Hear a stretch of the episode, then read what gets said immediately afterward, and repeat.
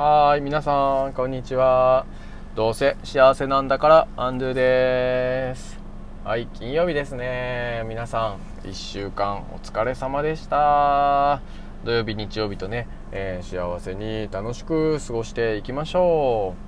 う。はい今日はですね、えー、まあ、今5時ちょいなんですけれども、えー、帰りの車の中、え職員室でですね先生からえー、聞かれたんですね。あることをね。そのことについて今日は話をしたいと思います。何を聞かれたかというとですね先生授業準備とかいつやってるんですか？っていうことですよね。なるほど。なるほどね。毎日、まあ、定時ぐらいに帰っているもんですから。で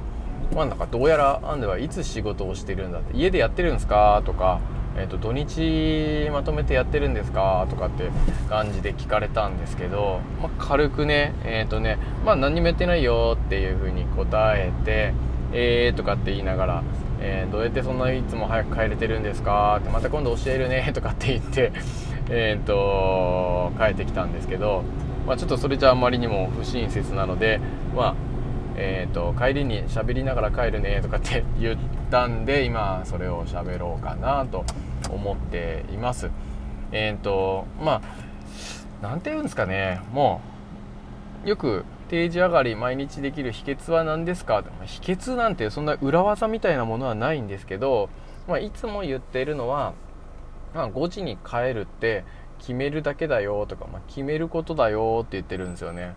5時に帰るって決めたら、まあ、あとは、まあ、その時間内にうまくそういう風に、え回るようになってんだよ とかってあの適当なことを無責任に言っています。でもこれって結構あの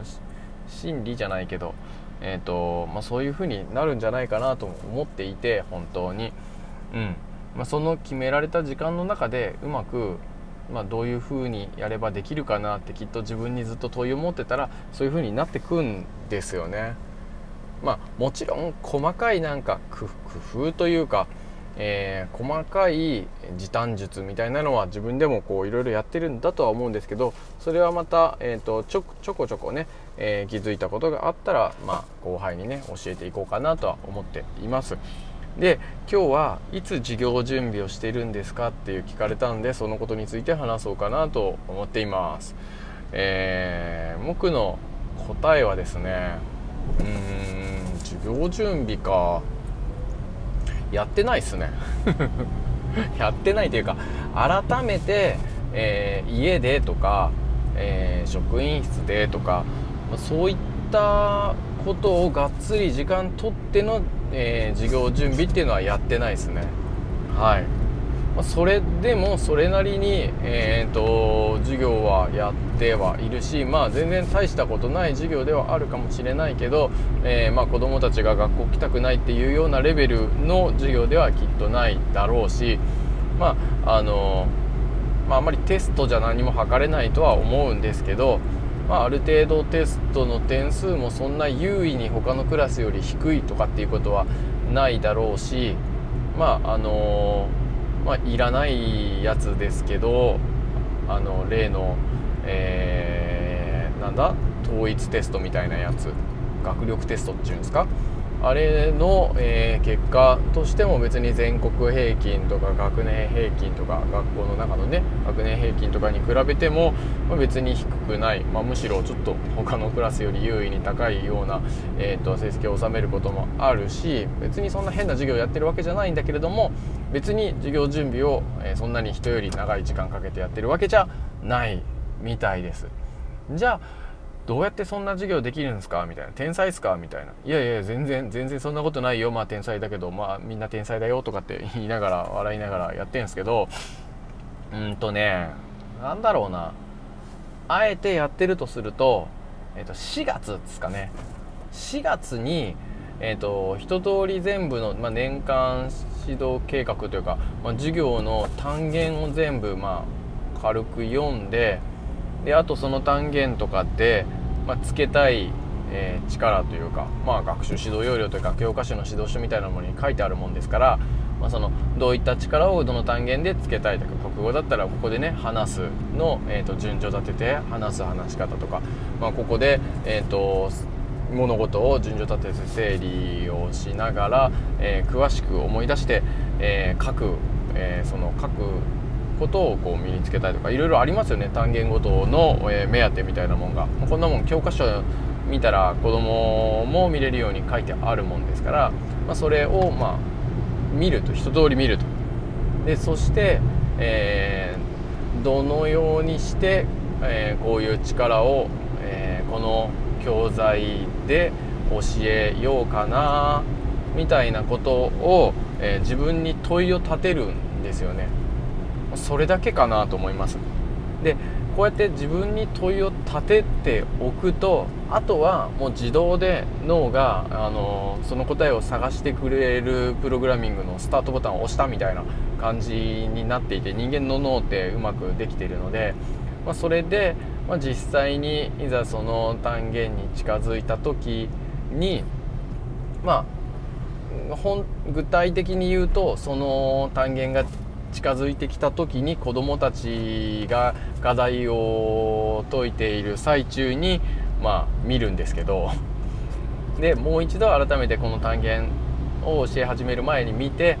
そしてそこでまたつけたいつけたい力みたいなのを確認してどのようにして、えー、子供と一緒にこの力をつけるために学んでいこうかなみたいなことを考えるんですよ。